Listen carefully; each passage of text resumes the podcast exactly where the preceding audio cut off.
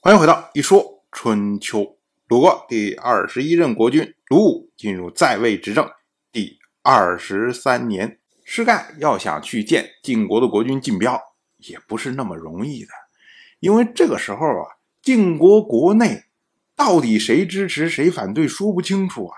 如果你光明正大的去找晋彪，那被某一些栾营的人看在眼里，然后趁机予以破坏，那怎么办呢？所以呢，必须要秘密前往。正好呢，今年开春的时候，齐国的国君乞丐去世。那相对来说呢，晋国的国君晋彪他有殷丧，也就是姻亲的丧事。当然了，晋彪他也没服丧，也没有撤月，只是说呢，因为有丧事在身，所以进出宫廷的人。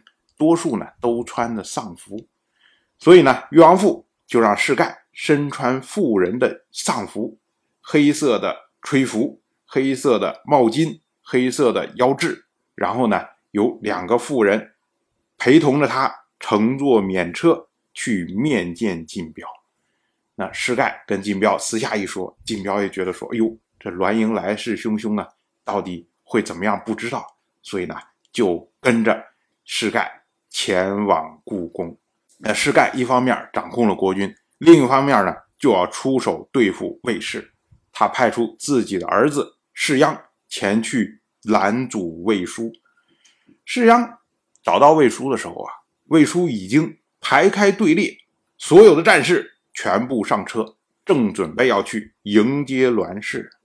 那士鞅呢，快步上前，他跟魏书说啊。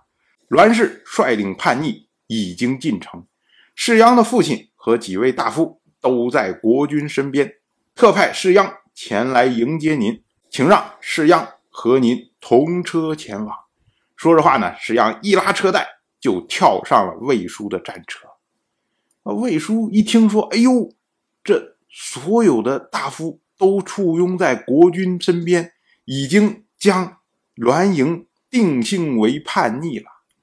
那我现在在迎接栾营啊，你你这石鞅过来是要干什么呀？忽然跳到我车上，难道是意图不轨，想要刺杀我吗？所以呢，魏书右手扶剑，左手拉着车带，然后命令他的车御将车驱出队列。当时呢，这个车御还没反应过来啊，车御就问：“哎，那我们要去哪儿啊？我们不是在这儿迎接栾营的吗？”结果士鞅抢先说：“我们去见国君。我们要说啊，魏书他本来同情栾盈，这是在家族私怨的角度上，也就是说你事事做的太过分了，我看不过眼，所以呢，我希望栾盈有公平的机会跟你世盖对着干。哎，这个魏书理直气壮。可是如今呢，栾盈被定性为叛逆。”如果魏书还要支持栾盈的话，那魏氏也会被定为叛逆啊，这个代价就太大了。所以呢，魏书一看说：“哦，士鞅没有想刺杀自己的想法，那大家就得以没有撕破脸。那我自然呢，哎，我就假装说，哎，我不知道这个栾盈到底怎么回事然后呢，我跟你去见国君。于是呢，魏书。等于带着人哇，就跑到故宫来了。当时呢，士盖在台阶下亲自迎接魏书啊，拉着魏书的手，许诺给他屈卧之地。就士盖的意思就是说，我知道你跟栾盈有交情，我也不想让你为难。这个事儿呢，你只要站在中立，然后事成之后，栾氏的封邑。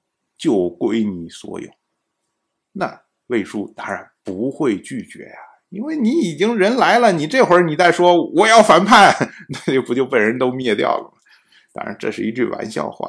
这个时候呢，栾氏人已经入城了，然后要攻打故宫。栾氏呢有大力士叫做都荣，晋国的国人都非常的畏惧啊。当时呢，施盖有一个奴仆。叫做匪豹，呃，匪豹呢，他本来不是奴隶，因为有罪，被罚没为奴。他的罪行呢，都记录在丹书上。匪豹一看，说没有人敢去对付这个都荣，于是呢，就主动请令。他对施盖说：“如果您施盖能烧掉丹书，那我匪豹就帮您杀掉都荣。”啊，施盖一听，哎呀，勇士啊，非常的高兴。他说：“啊，如果你匪豹，你能够杀掉都荣，我向太阳起誓。”一定会请求国君烧掉丹书。